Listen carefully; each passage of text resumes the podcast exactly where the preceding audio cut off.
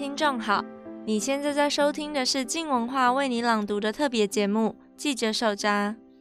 还记得我们在二月的时候推出过一系列《记者手札》的文章跟声音节目吗？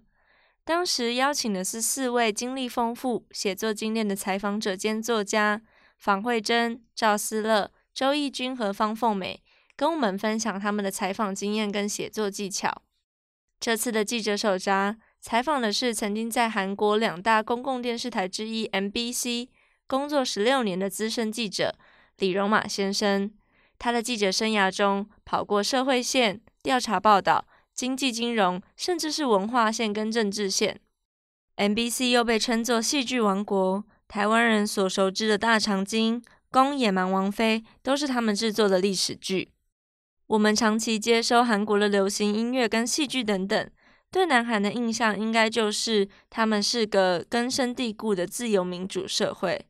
事实上，南韩跟台湾很像，要一直到一九八七年独裁政权才会在民众的示威运动下被赶下台，迎接民主化的国家。而媒体的自由也是从那个时候才开始扎根。MBC 类似于台湾的公视，在韩国原本是最敢批判政府的电视台。却到了二零零八年，韩国保守派的李明博跟继任的朴槿惠政府上台之后，开始以政治干涉媒体，让两大公共电视台 MBC 跟 KBS 都沦为政治宣传的传声筒。以往他们揭发政府弊端的内容都被轻描淡写，甚至是临时撤稿。新闻渐渐走向娱乐化，像是记者在夏天用石头煎鸡蛋这种无关紧要的报道，让公共电视台渐渐失去民众的信任。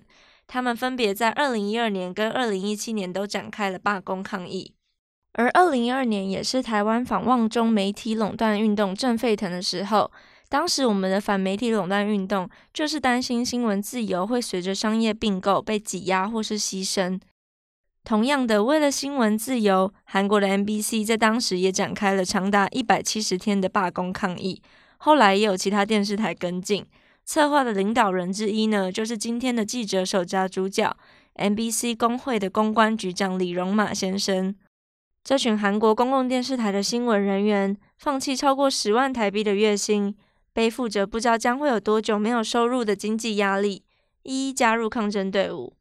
后来，光是 MBC 就有两百多位工会成员被惩处或是调职，还有十位新闻工作者遭开除，其中也包括了李荣马。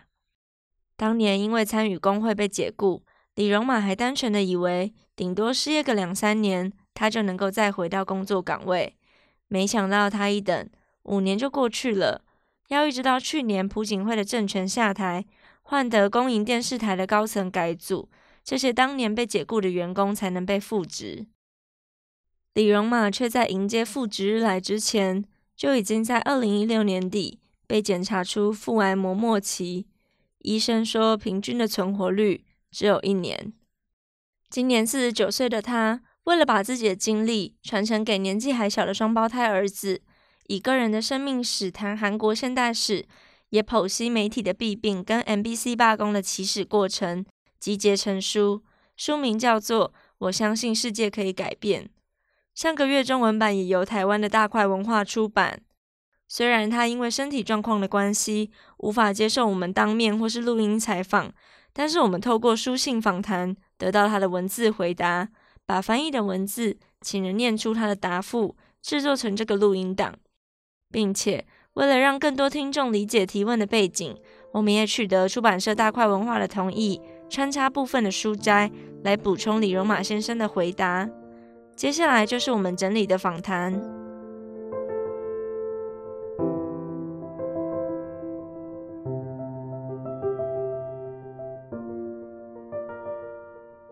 首先，想要先从您的记者之眼开始谈。书里面你描述说，原本一路读到首尔大学政治系，只是因为想要考公务员，最后却因为在大学的时候参加社运，才比较了解韩国社会的现实，人生的计划也因此完全改观。可以跟我们分享，在这个转变之间，你是在什么样的情况开始能够看见社会的不公不义的呢？我第一次从泉州乡下到首尔的时候，是为了看棒球比赛。当时我看见首尔现代化的高速公路、跟耸立的高楼，还有美丽的两层洋房。我不自觉发出由衷的赞叹：“啊，这就是打造汉江奇迹的祖国啊！”但是当时只是因为短暂停留，没能好好参观这个地方。第二次到首尔就是来念大学了，因为经济能力有限的关系，我跟哥哥姐姐一起住在距离首尔大学十分钟车程的地段，租下半地下室的房子。但是我们在这里住不到六个月，就因为一九八七年的塞尔玛强台，雨水顺着墙壁流进屋内，让棉被跟书本都湿透了。后来跟哥哥姐姐又辗转换了很多租屋的地方。实际住在首尔之后，让我有机会目睹了北韩所宣传的“如果去南韩只有板屋村”的社区。板屋村是一九六零年代朴正熙政权推动急速工业化政策的产物。当时因为从农村到首尔找工作的人无处可居，开始有人在山下盖简陋的板房当临时住处。后来逐渐扩散到山顶，最后整座山都不见了，形成了板房村。这幅景象和所有市中心耸立的高楼大厦形成极端对比。我会开始以批判的视角看韩国现实状况，也正是因为这样的贫富差距，现实跟书本上所见到的韩国社会差距太大了。当时不论是在学校所学或教科书记载的内容，全都是夸大的描绘汉江奇迹，却绝口不提过程中发生的黑暗面。我就是亲眼见识了那黑暗面而感到震惊不已。因为北韩批判南韩时所说的乞丐与贫民窟，确实就在我眼前。也许也跟我过去受的教育有关吧。不论是家里还是学校，都保有浓厚的儒教传统，时常强调对国家尽忠、对父母尽孝，尤其是男子汉大丈夫的论点让我印象深刻。也就是身为男子汉大丈夫，应该要做大事，大丈夫不应埋首于身边小利，要以社会或国家的大义为己任。我想就是因为这样的儒家教育吧。让我开始无法忽视社会的不公不义。那想请问你上大学之后第一次参加的社会运动是什么？而这些社运的经历对你的思考上有什么深刻的影响？为什么最后会让你决定投入记者这个行业呢？一九八七年的时候，韩国民主运动像野火般熊熊燃烧，全斗焕军事政权降服，接受了民主化的进程。我自然而然的也被卷入历史的漩涡中。所以，我上大学后第一次参与的社会运动，当然就是民主化运动了。当时，大统领全斗焕发表了四一三护宪措施，表示政府与执政党要继续维持间接选举大统领的宪法，加速了反政府的抗争。而当时的我对社会还一知半解，对全斗焕以政变执政，在光州射杀市民的事实也毫不知情，不晓得该做什么，只是盲目的跟随着大学前辈到社运现场，甚至被卷入了传说中的街头斗争。那次上街头，当局不知道从哪里先听到消息，一到现场就有武装警察朝着我们这些示威队伍冲上来，另外还有戴白帽的便衣警察追上来夹杀。我跟前辈只管往前逃，跑进了死巷，逼不得已只好翻过围墙闯入陌生人家。那户人家的姐姐一见到我们就对我们说：“辛苦了，进来喝杯饮料吧。”我原本还怀疑她可能会向警察检举。一方面汗流浃背，在浑身都是催泪弹的气味中，想着这到底怎么一回事。但是我们在那里休息一阵子后，那位姐姐喊她妈妈非但没有责怪我们，还骂害学生吃苦的政府。对我而言是个崭新的经验。后来越深刻认识现实，就越频繁地参与示威。从我大学入学那年，便有参与社运的大学生朴钟哲被拷问致死。贝尼的真相爆发后，让示威群众一发不可收拾。演变成一般市民也加入了六月抗争。六月十八日催泪弹驱逐大会，六月二十六日和平大游行。过程中，另外一大学生李韩烈被催泪弹击中身亡，更扩大了市民参与。我穿梭在首尔的中心街头，中路、已知路、退西路被催泪弹击中，丢掷石头。我现在之所以能够这么熟悉市区的地理，都要归功于当时参加的民主化运动。上大学前，我一直把官僚和行政考试当作人生目标。但是上大学后，政治系里流行这么一句话，前辈们在喝酒时也常讲：重要的不是做什么，而是怎么活。这句话给了我重新思考的契机。通过公务员资格考，我只能成为一个有技能的人。与其这样，为何不选择一条更崇高的道路，当个可以引领国家改变的人呢？更何况，置身军事政权下的公务员，会不会不过是不法政权的爪牙呢？于是我决定先了解自己究竟身处在一个什么样的社会。如果想成为学校教授，就必须留学，但我没有钱，又不想要到大企业上班，因为我非常清楚大企业是如何在过去的军事政权下成长，所以选择当记者没有什么特别的动机。我本来就没有特别喜欢的职业，记者起码是个能适度以知识分子处事的同时，又能亲身与现实碰撞的职业。我是在这样的判断之下才决定成为记者。再来的这个部分，我们想要请问你在记者生涯中面对的理想跟现实。你刚入行的时候，先是在社会线的警察部当记者。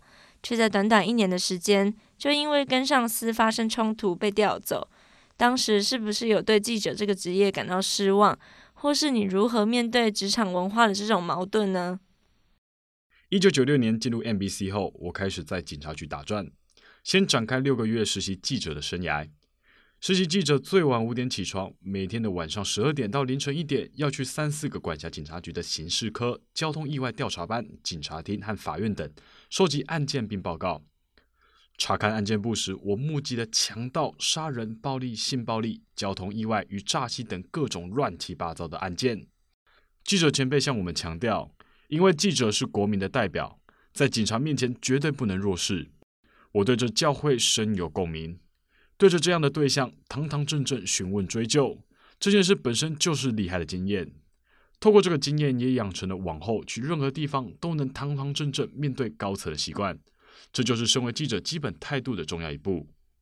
记得有次有个关于小女孩被诱拐杀害的新闻，警察不久后逮捕到犯人，被抓到的犯人是女性，所以大家推测有共犯。当时距离晚间九点，NBC 的 News Desk 播出还剩下四十多分钟。我从刑事系长那里收到此案女犯是单独犯案的事实，立刻向长官报告。于是我们将原本准备由共犯为前提准备的报道，都紧急变更为单独犯案。然而，另一公营电视台 KBS 是在认定有共犯的情况下准备了节目。九点新闻一播，警察就表示单独方案。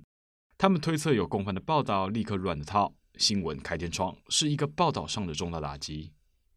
身为警察线的记者，虽然我也创造了这些成果，但是却待不到十个月，就从社会部被驱逐到地方选举广播企划团。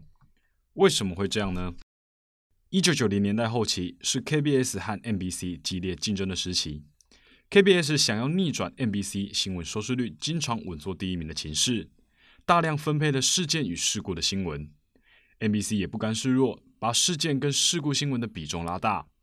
四十五分钟的新闻里，这些事故新闻就占了三分之一到二分之一。应该有影响力的公共电视台，却因为不良竞争，让许多无意义的事件跟事故新闻占据画面，变成令人心寒的状态。为此，我还因而感到自责，问自己是为了做这种工作才当记者的吗？上级给我的采访，经常不过是些鸡毛蒜皮的生活新闻而已。拒绝做这种报道的话，还会引来各种咒骂。我也因为这个原因跟前辈们有过一连串的争执，大家对我的评价也从一个有才能的家伙变成一个不服从前辈指示的人。当时我觉得很矛盾，因为在公司外被要求要大声说话，在公司内却被要求绝对服从，我确实觉得很失望。不过 NBC 比起其他公司已经算是比较好的了，而且当要与公司外部的腐败或不合理之事对抗时，没有什么比 NBC 这个防护罩更重要。我想这一点也是让我能克服当时状况的原因。你曾经因为写出批判检察官的报道，对方向你提出高达五亿韩元的损害赔偿诉讼，官司缠身四年多。在你的记者生涯当中，好几次都面临到这种只要写出事实就会面临相对的风险，而你是如何度过这些接踵而至的麻烦的？一九九八年六月，两个多月的地方选举报道成功落幕。但我无法回归社会部，而是收到全球部所属的经济道城南市采访记者的派遣命令。我被驱逐为所有权记者，负责十多个市的报道。所谓塞翁失马焉知非福，对我而言，这种驱逐是件好事，让我更能够更自由选题，也不会有上级要我去打听不值得报道的资讯。这段期间，我写了大大小小或轻松或困难的报道，很多和法律社会有关。我质疑过一名检察官。对暴力组织跟官商勾结没有彻底进行搜查，这个告发报道一出，那位检察官的上级检察官就打电话来询问我是否有后续报道，威胁我最好就此罢手。京畿道一带的地方检察厅检察官错过最大嫌疑犯，我第一次听到这种威胁，没有因应的准备。如果我年资再深一点，就会把那位检察官的威胁也写进报道里。我连续三次直接批判检察官的报道，把检察厅闹得天翻地覆。那时大家很难想象，怎么会有人紧咬着检察官做这种报道。也因为这些事件，我在检察官之间成了风云人物。大家都想知道，到底是哪个不知好歹的记者做出这种批判性的报道。关于那场被要求赔偿五亿韩元的告诉，那是场漫长的诉讼，而且对方因为过去是检察官，后来自己开律师事务所执业，握有强大权力，刻意要折腾人到底。不过，负责替我辩护的律师是积极在市民团体中发声的人权律师，因为得到他的积极协助，我对诉讼本身并没有太大的担忧。我的公司 MBC 也有相当坚强的背景，即使诉讼输了，我认为公司也不会因为这件事而对我造成不利。因此，相对而言，我算是心情很平静度过那段日子。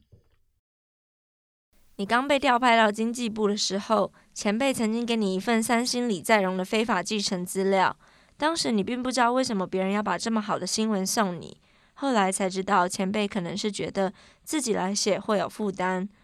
而其他媒体的记者更直接跟你说，每次只要跟三星相关的报道还没有出刊，就会先接到三星的人打来关切，报道最后会死胎。那为什么还要写呢？不写的话，对彼此都方便啊。可以跟我们分享你因为报道三星发生过印象最深刻的事情吗？写关于三星的报道，公司前辈和身边的人都会打电话来关切，但在部长跟编辑部看到报道前，这些人怎么会知道我的报道呢？我不禁怀疑有人把整篇报道交出去，因此有好几次我还故意迟交稿件。有一次，我针对检察官为确实调查三星李在镕先生的不法继承一事写了批判性的报道。不久之后，就接到三星宣传室打来的抗议电话，让我印象深刻。他们在发出报道之前便事先得知报道内容，抗议为什么要批评检察官。当下我觉得很离谱，还失声笑了出来。当时我想着，遭批判的当事人检察官没有开口，却是三星打电话来，更何况还是在报道还没有发出之前。当时因为太过于无语，未能好好的跟三星的人沟通。听三星宣传组相关人士说，我已被列入三星黑名单，被判定是难以对付的对象。若是我能适当的喝酒，适当的收取礼金，跟着人云亦云的话，那或许我也会成为三星的一名奖学生。但我后来才知道，三星不仅掌握了检察厅。甚至能深入政府部门、新闻社、国会等人脉，扩大他们的影响力。这就是为什么我们会创造出“三星共和国”这样既戏谑又真实反映荒谬现象的词。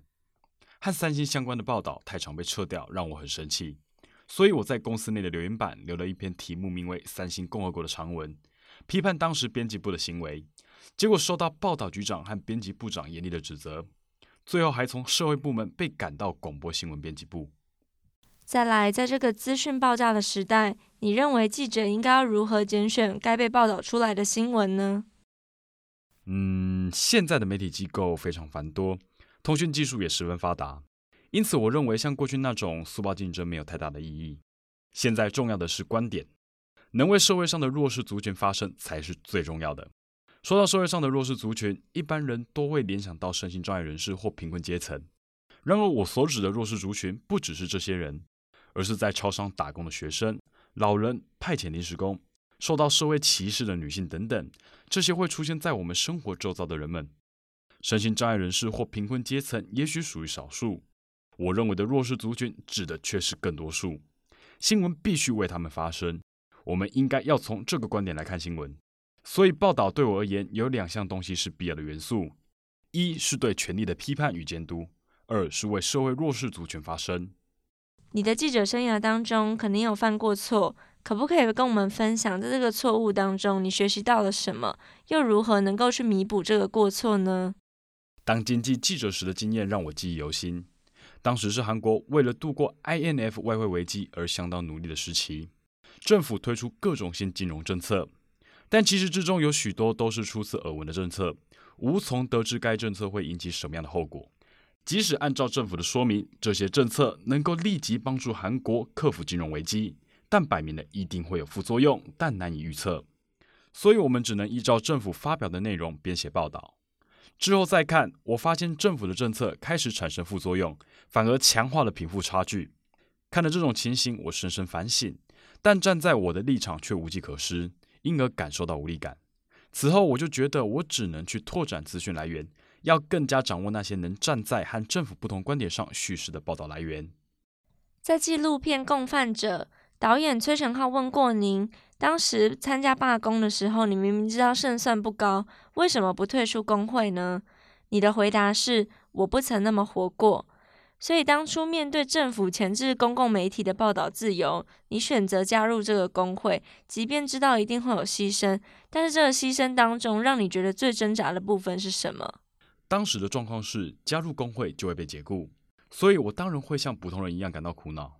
如果马上被解雇，那生活就成了问题。但当时的状况实在是无可奈何，不论何种方向，我都得做出一个决断。那个时候，我太太成了很大的力量，她在听我说有可能遭解雇之后，仍然同意我加入工会，就是说即使会饿死也要同意。而且她还说有工会在，就绝对不会发生这种事。另一方面，其实当时我觉得，就算被解雇，在两三年内也能复职，因为抱有这种不切实际的期待感，所以下决定并不是那么困难。虽然在那之后的将近十年，当初一同作战的人，青春人生都飞了，包括我自己也是，但这也是无可奈何的牺牲。起码在这种黑暗时期，我们也没有沉默。但这样看，抗争就是有意义的。最后这几题也想要请教你，因为二零一二年的时候，台湾也曾经受到新闻自由的威胁，发起了反媒体垄断运动。这段经历呢，跟韩国公共电视台遭受的压迫有几分相似。我们希望从你们争取媒体民主化的经验当中，也得到一些台湾可以参考的经验。首先是关于社会报道，许多台湾的社会记者，他们需要跟警察打好交道，才能够迅速的获得最新消息。但是呢，这个过程之中也会产生许多包庇跟矛盾的关系。你刚入行的前两年，就是从社会线的警察部记者开始当起。我想要请问你，韩国跟台湾是否有类似的文化？那如果你也不得不跟警察维持好关系，是否会给自己设下一个界限呢？这是记者们常遇到的两难问题，也是自我合理化的方法。当然，确实要跟警察有良好关系，才能快速获取好的情报。但和警察关系好，也会产生报道没办法批判警察的问题，因为你想从警察身上获取情报，就得付出某种看不见的代价。要从这个两难问题脱身，只有一个办法。就是让对方认识到这个记者是真正的记者，让警察知道发生问题时告诉这个记者，记者就会好好报道，那就能真正获得好的情报。这不是单纯的交易，而是确保重要的报道来源。警察若是对记者有好的印象，自然也会给予好的资讯。台湾的私有媒体竞争很激烈，导致新闻节目几乎也变成娱乐节目，观众喜欢看越猎奇、越耸动的新闻越好。年轻的一代也不太重视国际新闻或是深度的新闻，请问韩国也有类似的情况吗？韩国的年轻人和台湾的年轻人差不多，收看新闻的人越来越少，尤其是年轻一辈的收看比例非常低。在资本主义社会中，由于生存游戏越发炙热，他们忙着让自己生存下去，没有时间关心周遭的事物。这个问题很难在短时间内就获得解决，因为这是整个社会的复杂问题。如果我们生活的这个社会文化没有改变，就很难克服。年轻人要去关注新闻，才有可能改变社会文化。我们的社会要变成更有人性的社会，必须从丛林式的资本主义文化中脱离。那也同您所说的，在资本主义主宰的社会当中，媒体的经营其实也很难脱离财团的掌控。就您的观察而言，这样的困境应该要如何解套呢？三星站在大韩民国内食物链的最顶端。掌握着强大的权力，要不怎么会有三星共和国这种话出现呢？即便是在民主化有所进展的近期，这个事实也没有改变。在资本主义中，钱成了解决所有问题的最佳手段。也就是因为如此，媒体更应该持续努力，摆脱他们的掌控。首先，确保财源很重要，需要有能不依靠财团的独立媒体，而公营媒体的重要性就在此。一个社会至少要有两三个依靠国民收视率营运的媒体才行。接着，国民要能选拔公营媒体的董事长，就像我在书的末尾所写的一样，随机选出的全国代表在听了董事长候选人的听证会后，选拔出董事长就可以了。唯有如此，才能从政治圈或财团的影响中做出独立的判断。谢谢收听。希望大家今天也从李荣马的回答当中，能够加深对台湾媒体环境现况的思考。在镜文化的网站上，也有这篇记者手札比较精简的文字版对答整理。从李荣马的著作当中，让我们看见韩国，了解台湾媒体的民主，从每个阅读的观众开始，